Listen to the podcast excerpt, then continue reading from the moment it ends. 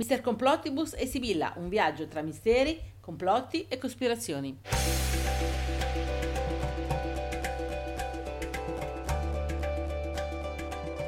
Buone cospirazioni a tutti, da Sibilla da Mr. Complottibus e da Mirna, la nostra sfera del cristallo. Allora, benvenuti alla diciassettesima puntata del nostro podcast, la terza di questo 2021. Due parole per chi non ci conosce. Da più di vent'anni ci occupiamo di misteri, di complotti, di cospirazioni. E da tre anni stiamo collaborando con Davide Ciso Cisini, un DJ di Silver Music Radio.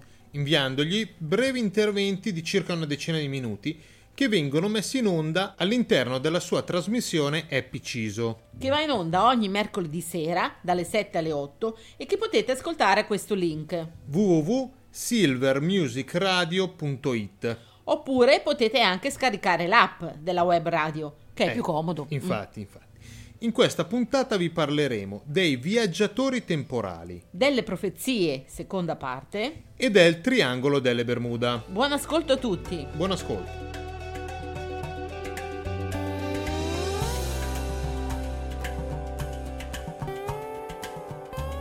Saluto a Davide e agli ascoltatori di Silver Music Radio da Mr. Complottibus e da Sibilla e da Mirna. Eh, infatti. Mm. Oggi parleremo di viaggiatori temporali e questo intervento lo registriamo a Times Square, nel punto esatto dove circa 70 anni fa vi fu l'incidente. Eh sì, ma lo vediamo dopo, dai. Eh, lo vediamo dopo. Okay.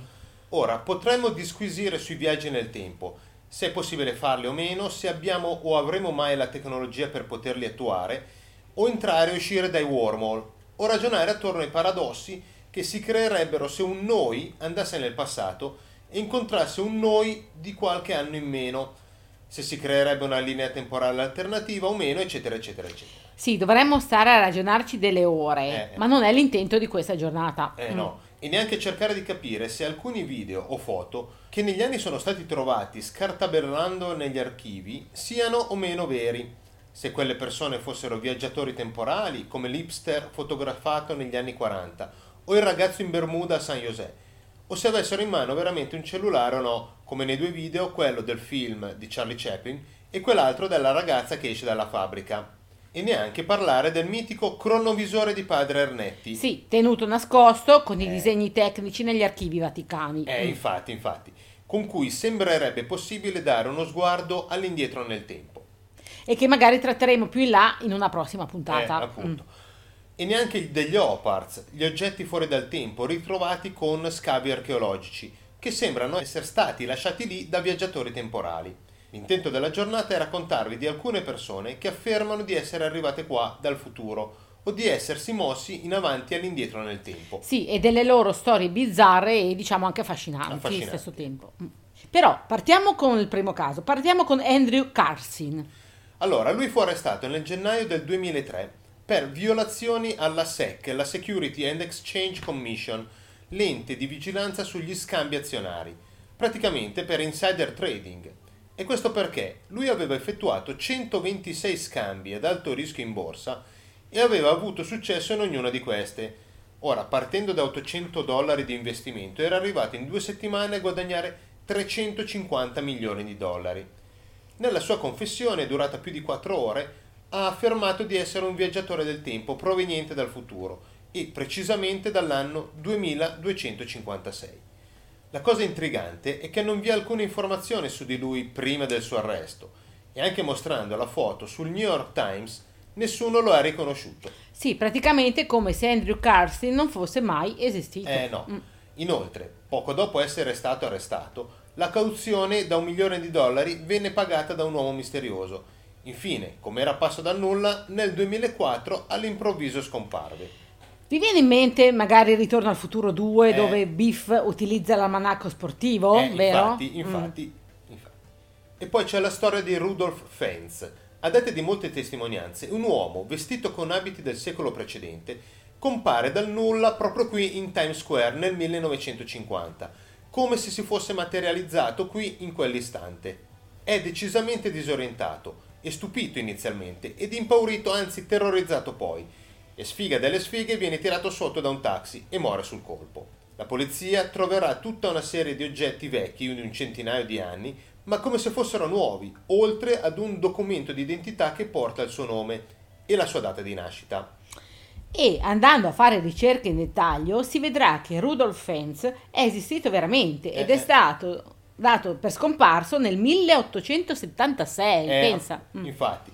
Ora, per dovere di cronaca, bisogna dire che l'anno successivo esce un racconto di fantascienza scritto da Jack Finney dal titolo Sono impaurito, che ha Fence come protagonista che racconta praticamente questa storia. Ha preso lui lo spunto da un fatto vero? Oppure dal racconto è nata una leggenda urbana? Eh, ma Ma poi abbiamo la storia di Victor Goddard, Goddard. invece di qualche anno prima. è Mm. un ufficiale della RAF nel 1935 stava andando con il suo aereo all'aeroporto di Drem in Scozia, vicino Edimburgo, che a quel tempo era in disuso. Il fatto è che lui entra in una strana tempesta con delle nuvole gialle e si ritrova sopra lo stesso aeroporto e vede che è pienamente operativo con meccanici che indossano tutte blu e non marroni e con aerei mai visti e soprattutto alcuni sono dipinti di giallo. Alcuni istanti dopo finisce ancora in una tempesta e ritorna nel 1935 come se nulla fosse.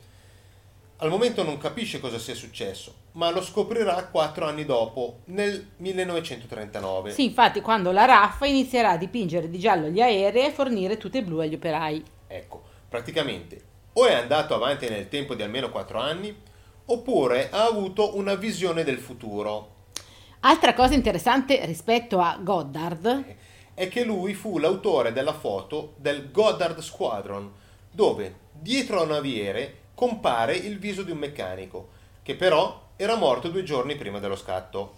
e poi invece c'è la storia di Mike Markham, più recente. Più diciamo. recente. Partendo dalla sbagliata costruzione di uno spinterometro, che è un dispositivo che genera scariche elettriche nell'aria, nel corso degli anni, con l'aiuto di finanziatori trovati con le sue interviste alla mitica trasmissione Coast to Coast AM condotta da Art Bell, Mike avrebbe creato una vera e propria macchina del tempo. L'avrebbe terminata nel 1998, ma il fatto è che è sparito il giorno del test finale e nessuno l'ha più rivisto, fino a molti anni dopo. Questo perché durante il test finale sarebbe stato catapultato nell'anno 2000 a Firefield, a circa 1300 km di distanza, e avrebbe perso la memoria, che poi sarebbe ricomparsa solo mesi dopo. Eh sì, eh, lo dice anche Mirna perché lei era là quindi Era là saputo. anche lei. Eh ecco, sì. ecco. Di un secolo prima è invece la storia delle signore Jordan e Moberly, due accademiche dell'Università di Oxford, un giorno di agosto del 1901 vanno a visitare la reggia di Versailles e, girovagando tra i giardini del parco che circonda il Petit Trianon, si perdono. E si ritrovano catapultate indietro nel tempo. Infatti vedono parte di costruzioni diverse da quelle viste prima e soprattutto una serie di persone agghindate con abiti di centinaia di anni prima. Eh, infatti, Mm. dalle descrizioni poi fatte, una persona sembrerebbe fosse stata Maria Antonietta e un altro che la guardava con sguardo torvo aveva delle fattezze brutte e rozze, tormentate dal vaiolo, malattia di quei tempi. Girando poi per i giardini, ritornarono alla realtà temporale giusta per loro. È un vero viaggio nel tempo o è solo una psicoscopia d'ambiente? Ma, Ma ma. Veniamo ora al viaggiatore temporale forse più conosciuto di sempre. uh, sì, il mio mito, John Titor. John Titor. Allora, dal 2000 al 2001 su alcuni forum un utente afferma di chiamarsi John Titor, di essere un soldato statunitense che è stato reclutato dal governo e di provenire dal 2036. Lui è tornato indietro nel tempo per recuperare svariati oggetti e riportarli nel 2036, tra cui un computer IBM 5100 che servirà per riuscire ad evitare un bug informatico che ci sarà nel 2038. Nei diversi mesi di attività sui forum ha dato molte predizioni sul futuro, particolarmente dettagliate, o meglio di quello che sarebbe successo alla sua terra dal 2000 in poi, ma la sua venuta qui avrebbe forse alterato il futuro, creando una linea temporale diversa.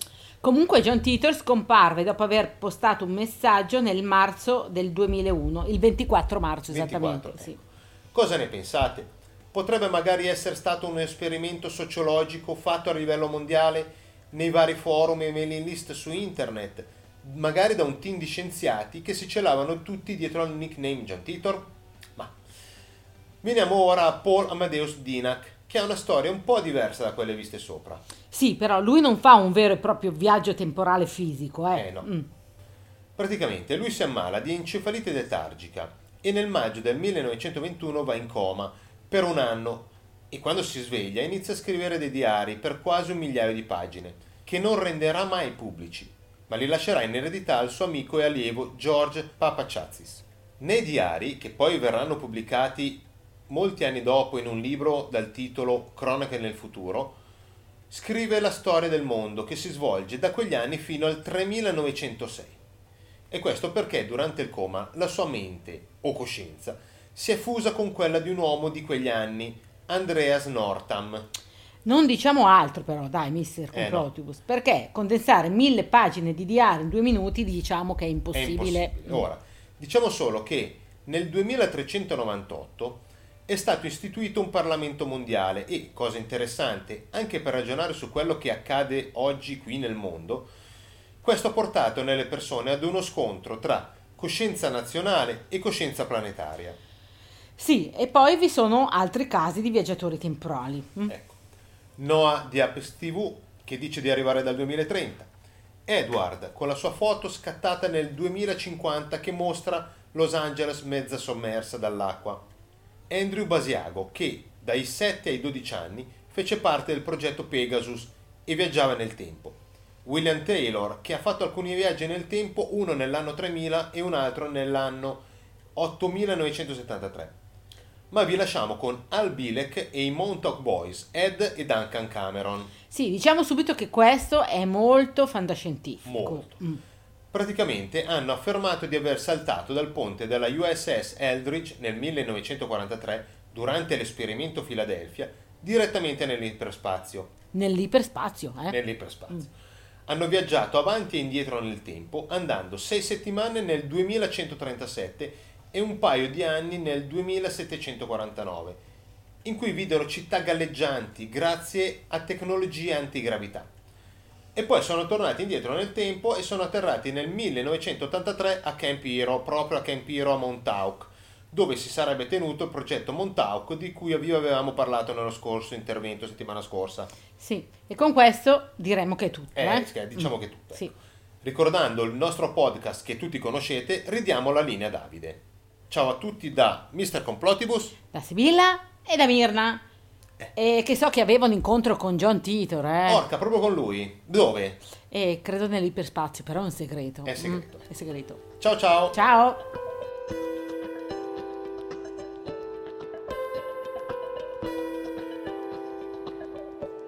Un saluto a Davide e agli ascoltatori di Silver Music Radio da Mr. Complotibus. E da Sibilla e da Mirna, ovviamente. Siamo tornati in Messico proprio a Chichen Itza, che come tutti sanno è un importante complesso archeologico. Di quale Di popolazione antica? Eh? Una fissata con una mitica profezia? Ebbene sì, però lo vedremo dopo, perché infatti anche in questa puntata parleremo delle profezie. Sì. ma non di quelle legate a mistici e veggenti cristiani o ad apparizioni di santi o di madonne, dato che ne abbiamo parlato la scorsa settimana. Ma quelle invece legate a persone chiaroveggenti o popolazioni antiche e moderne. Moderne. Prima di inoltrarci e di vedere qualche esempio, però, vediamo la differenza tra chiaroveggenza e divinazione. Entrambe predicono il futuro, però nella chiaroveggenza è il sensitivo ad avere le capacità soprannaturali. È lui che in qualche modo riesce a vedere il futuro. Mentre nella divinazione la persona è un tramite, riceve semplicemente un messaggio da una divinità o da qualcun altro. E lo può fare in molti modi diversi, leggendo dei simboli, come delle carte, delle rune, delle parti di animali, eccetera. eccetera, Mm. ecco. Ora, se parliamo di profezie, il primo personaggio storico che ci viene in mente è sicuramente Nostradamus, che tu- tutti conosciamo. Tutti conosciamo, sì.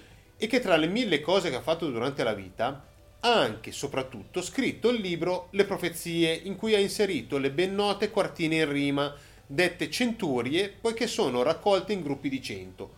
Queste sono scritte in maniera elaborata e un po' occulta, in modo che non siano di facile lettura, ma tutte da interpretare. E infatti qui c'è il primo problema, che fa un po' da spartiacque tra ricercatori di varia estrazione. Eh, Infatti queste quartine, come molte profezie che vedremo e che abbiamo visto l'altra volta, sono a volte così vaghe che possono riferirsi a qualsiasi evento e spesso e volentieri vengono associate al determinato evento solo a posteriori. Ma procediamo. Oltre a Nostradamus, molti sono i chiaroveggenti che nei secoli hanno fatto un qualcosa di simile a lui. persone che hanno dato uno sguardo nel futuro e hanno cercato di metterlo su carta. Sì, magari avevano il cronovisore Eh. o magari avevano ricevuto qualche aiutino dall'alto. dall'alto. Ecco. Per esempio, Mattias Stormberger, un umile contadino bavarese nato nel 1753, è noto, soprattutto in Germania, per aver predetto sia molte invenzioni tecnologiche attuali, come l'aereo, l'automobile, il locomotore, sia le due guerre mondiali. Predette con una buona precisione sia sui luoghi sia sulle tempistiche. Infatti, Mm. quasi tutti i suoi manoscritti però furono bruciati dai nazisti durante la seconda guerra mondiale, dato che sembra ci fosse una profezia relativa all'imminente caduta di Hitler. Ma non tutti i manoscritti però. Da quello che è arrivato a noi oggi si vede che lui avrebbe predetto anche una terza guerra mondiale, combattuta con armi artificiali e completamente nuove, con un numero di morti decisamente più alto e con tempistiche molto più ridotte delle precedenti. C'è chi dice debba esplodere entro il 2030 e chi invece pensa si possa trattare di guerre compiute nel cyberspazio o delle crisi finanziarie con impoverimento e morte in tutto il pianeta e non solo in alcune nazioni come le precedenti. E poi c'è Baba Vanga, Vangelisha Pandeva Dimitrova, detta anche non per niente la Nostradamus dei Balcani. Lei è stata una leggente bulgara nata nel 1911 e molto famosa per aver predetto in maniera esclusivamente orale molti avvenimenti di questi anni, tra cui le torri gemelle, il disastro di Chernobyl, la data della morte di Stalin, la Brexit e per questi anni avrebbe predetto un attentato a Putin, una malattia a Trump che lo farebbe diventare sordo e un nuovo tsunami. Molte persone a lei vicine dichiararono però che alcune di queste profezie, realizzate sì o meno, sarebbero state messe in circolazione appositamente per denigrare il suo effettivo operato. Eh, potrebbe essere. Mm. Interessante il fatto che lei vedeva la vita delle persone o lo svolgimento del tempo in generale come un film che lei poteva osservare ma non influenzare. Queste informazioni le venivano date da alcune creature invisibili con cui lei era in contatto, ma delle quali non conosceva l'origine, se non che loro vivevano al di fuori del nostro spazio-tempo. Altra cosa particolare è che il governo comunista, che di solito perseguiva indovinio chiaroveggenti, fosse molto tollerante con lei e a volte la consultavano pure. Sì, ma non solo ci sono chiaroveggenti stranieri. Ci sono chiaroveggenti anche in Italia. Se guardiamo al nostro paese, un esempio di profezia strana ed apocalittica è quella fatta una trentina di anni fa da Gustavo Roll, il sensitivo italiano più famoso, forse, e su cui bisognerebbe fare una puntata e che è vissuto a Torino fino agli anni 90. La sua profezia affermerebbe che attorno al 2020 in Italia vi sarà il 60% di persone di colore rispetto a un 40% di bianchi. Ora, molto strana e al momento fantascientifica come ipotesi, perché su 60 milioni di abitanti vi sono solo 5-6 milioni tra immigrati e residenti stranieri, regolari o irregolari in Italia, meno del 10%. Questo può portare a diverse ipotesi. Eh, È un'invasione in massa dall'Africa, dal Medio Oriente o dall'Asia, eh. decisamente maggiore dell'immigrazione attuale. Molto oppure- maggiore. Esatto, oppure una fuga eh, o una moria di massa di persone dalla pelle bianca. Eh, potrebbe Mm. essere. Se poi non si guarda una persona ben specifica, come i chiaroveggenti visti finora, ma ad un popolo, la prima profezia che ci viene in mente è sicuramente la profezia dei Maya. Ecco, infatti Sì. siamo qua a Chichen Itza. Molti hanno visto questa profezia come la fine del mondo, un cambiamento epocale, immani disastri, eccetera, eccetera. E l'hanno focalizzata in un giorno ben preciso, il 21 dicembre del 2012, che è già passato, dato che il primo grande ciclo dei Maya, basato su un calendario astronomico, è durato circa 5200 anni e sarebbe stato completato esattamente quel giorno. Sì, ma la profezia, come si è visto, non ha riguardato la fine del mondo, Eh no, ma forse soltanto un nuovo inizio. Un nuovo inizio. Ma non solo i Maya hanno questo tipo di profezia, la si può trovare un po' in tutto il mondo. Praticamente è una profezia ancestrale ed è relativa alla fine del mondo per come lo vediamo ora, per come lo viviamo in questi decenni, che porterebbe ad una vera e propria rinascita. E questa profezia, appunto, la si ritrova un po' in tutti i popoli del In mondo. tutti, ecco. Esatto, però vi sono tante altre profezie strane, Strane. interroganti. E Mm. ne diciamo qualcuna. Sì. Molti leader tribali degli Hopi, una tribù di nativi americani che abita al sud-ovest degli Stati Uniti, avevano per esempio profetizzato la fine del loro mondo con l'arrivo dell'uomo bianco, cosa che poi è successa, essendo i nativi americani diventati solo 800.000 da 60 milioni, un vero e proprio sterminio. Inoltre gli Opi cosa avrebbero profetizzato? Allora, la terra sarebbe stata attraversata da serpenti di ferro e da fiumi di roccia, e sulla terra sarebbe stata intrecciata una specie di gigantesca tela di ragno, ed i fiumi sarebbero diventati neri. Ecco, questa è la profezia. Ora, è facile vedere nei serpenti di ferro e nei fiumi di roccia che cosa? Le ferrovie, le strade e le autostrade. E la gigantesca tela di ragno? Linee elettriche e telefoniche o il World Wide Web? O magari le scie chimiche per il discorso cambiamento climatico? Eh, Ecco. Un'altra tribù di nativi americani, i Lakota, invece ha un'altra profezia che vede un miglioramento della loro situazione, oltre ad una purificazione, quando si vedrà la donna del cucciolo di Buffalo Bianco, la quale porterà di nuovo l'armonia e l'equilibrio spirituale nel mondo. E in effetti negli ultimi decenni alcuni bisonti bianchi sono nati nel Wisconsin. Eh, meno male, Eh? meno male.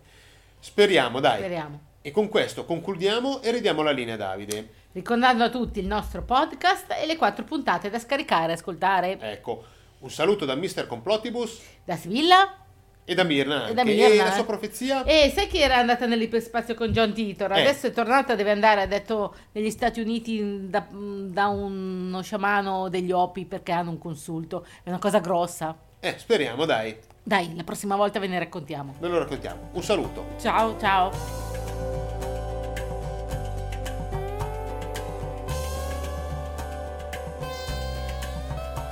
Saluto a Davide e a tutti gli ascoltatori di Silver Music Radio, da Sibilla Da Mr. Complotibus. e da Mirna. Oggi ci troviamo alle Bermuda. Bellissime isole, tempo splendido, una vera pacchia. E nei prossimi giorni dovremo andare per alcune ricerche sia in Florida sia nei Caraibi, in zona Porto Rico. Sì, però non andiamo direttamente, Eh no, ma eh. facciamo un giro molto largo, È molto mol- molto largo. È molto largo. E dopo quello che sentirete in questa puntata sarete d'accordo con noi. Quindi di che cosa parliamo infatti? del triangolo delle Bermuda, ovvero Esatto. di quella zona dell'Oceano Atlantico che si trova tra l'isola britannica delle Bermuda a nord, l'isola di Puerto Rico a sud-est e la costa della Florida vicino a Miami a sud-ovest. Questa zona, chiamata anche Triangolo del Diavolo, O triangolo maledetto? è vastissima, è circa 1 milione e 100.000 km quadrati ed è diventata famosissima tra gli appassionati dei misteri, ma non solo, per le molte storie vere e leggendarie di sparizioni di navi e di aerei. Sì. Oramai viene naturale pensare che se una nave o un aereo entra in questa zona, praticamente scompare nel nulla, senza che i suoi resti vengano poi trovati. O magari vengono ritrovati solo molti anni dopo e, qualche volta, come è accaduto, senza l'equipaggio. Quindi è una leggenda o una realtà? Eh, Al momento non si sa. Eh, non si sa. già.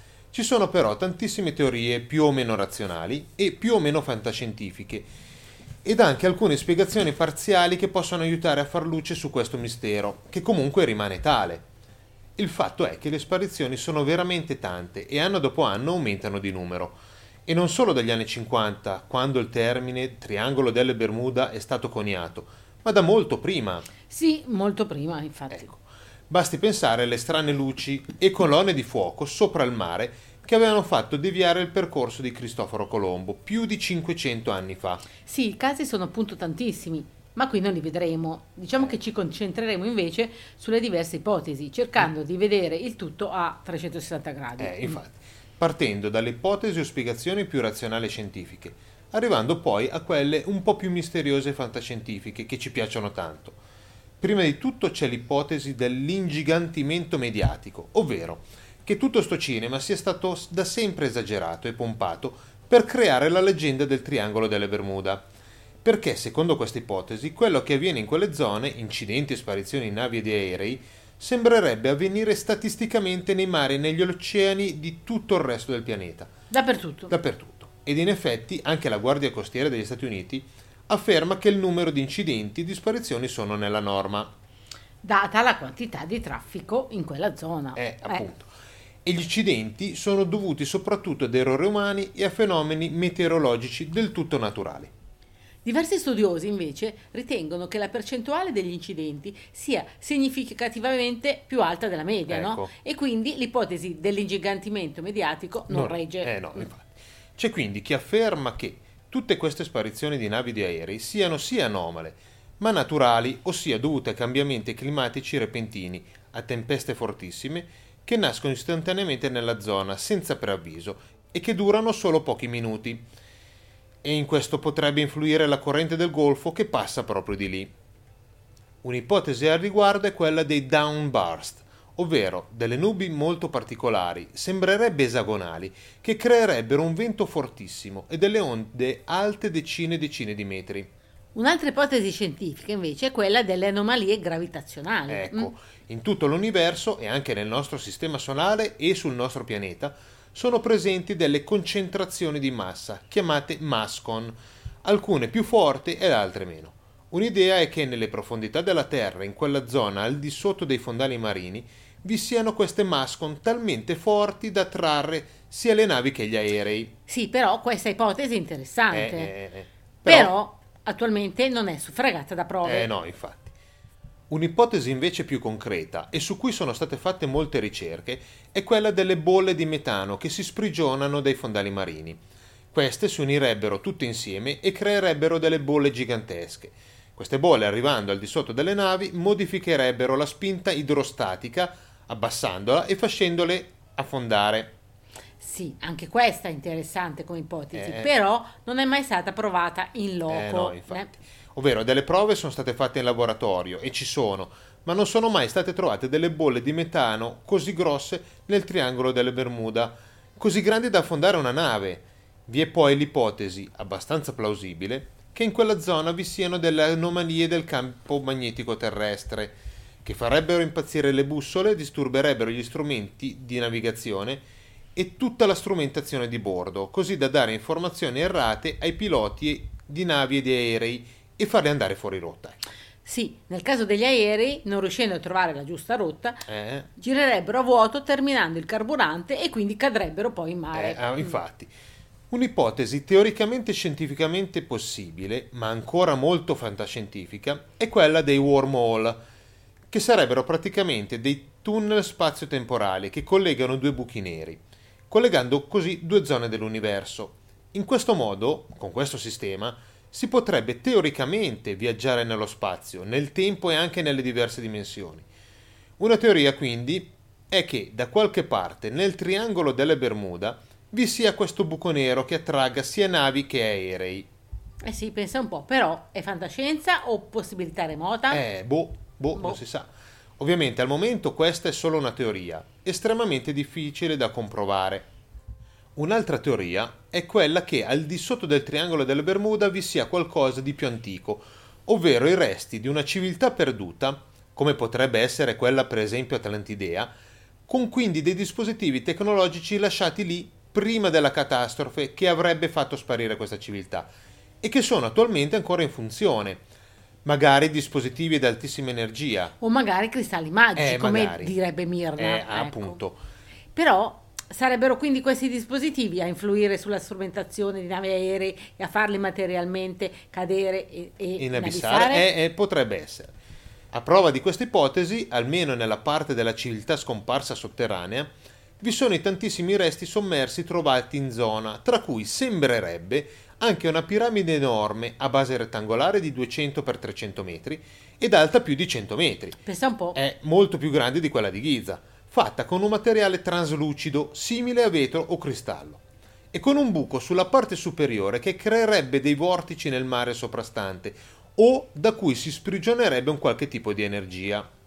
Sarebbe, ed il condizionale d'obbligo, stata vista nel 1968 da Ray Brown, un cacciatore di tesori scomparsi, durante un'immersione al largo delle Bahamas.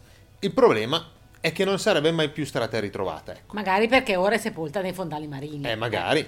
Questa piramide, o una simile in quella zona, però, sarebbe stata poi trovata con una scansione dei fondali marini fatta con il sonar dal dottor Verlag Meyer anni dopo. Bisogna dire, da una parte, l'ipotesi è abbastanza fantascientifica. Eh, infatti. Però, dall'altra parte, ormai è accettato il fatto che alcune costruzioni antiche sono da retrodatare e possono essere posizionate nel tempo attorno ai 14-16 mila anni fa e forse prima. Vedi Gobekli Tepe per esempio. Sì. In più, in quei millenni vi è stata una devastazione storicamente accertata talmente grande da sciogliere i ghiacci e da far salire il livello del mare di 200-250 metri. Sì, ora fate 2 più 2. Eh, facciamo 2 più 2, eh, appunto. Un'ipotesi molto più fantascientifica, ma che ci intriga tantissimo, è quella dell'esistenza di un'enorme base aliena sotterranea. Sì, tipo The Abyss. È il Mm, film, ve lo sì, ricordate? Fantastico. E sarebbero proprio gli alieni o gli extraterrestri, per motivi al momento sconosciuti, a far affondare navi ed aerei. Alcuni, come il compianto scrittore e ricercatore ufologico Morris Jessup, pensano che questi incidenti siano veri e propri rapimenti alieni. Andando oltre, alcuni ipotizzano che questi alieni sarebbero arrivati proprio lì, poiché in quella zona vi è un portale dimensionale, una sorta di Stargate. Sì, e oltre alle ipotesi ufologiche e paraufologiche, ce n'è una un po' paranormale. un po' diciamo, paranormale, ecco. ecco. Il mistero del triangolo delle Bermuda sarebbe dovuto alle moltissime anime degli schiavi deportati dall'Africa e gettati poi in acqua poiché deceduti sulle navi per la pesantezza del viaggio in catene. E queste anime abiterebbero quelle zone, ecco. Come sostiene Mirna, no? Eh, Perché lei eh, è di eh. questa ipotesi. Lei Ok, dice però- così, però c'è da dire che questa ipotesi è decisamente fantasiosa. Però l'abbiamo voluta inserire perché ci ha fatto pensare molto agli orrori della tratta degli schiavi dall'Africa. Ecco. Vero. Per ultimo, vi consigliamo un bel libro da leggere che ovviamente abbiamo nella nostra biblioteca. Certo. Bermuda, il triangolo maledetto. Di, chi? Charles Berlitz. Ecco, un mito, un mito tra i ricercatori di fenomeni fortiani. E vi ricordiamo di scaricare il nostro podcast e di ascoltare le quattro puntate. Ah, eh, infatti, infatti. E con questo concludiamo e ridiamo la linea a Davide. Un saluto da Mr. Complottibus Da Sibilla. e da Mirna. A proposito di Mirna, ha detto di segnarci una data, vero? Assolutamente sì. La data Eh. è il 20 Febbraio. febbraio 2020. Perfetto. E- Un saluto a tutti. Un saluto a tutti. Fermiamoci qua. Ciao.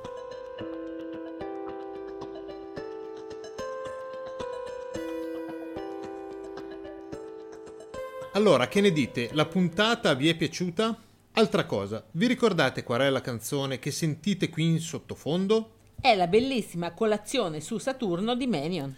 Per concludere, nella prossima puntata affronteremo questi tre argomenti. Da dove provengono gli alieni o gli extraterrestri?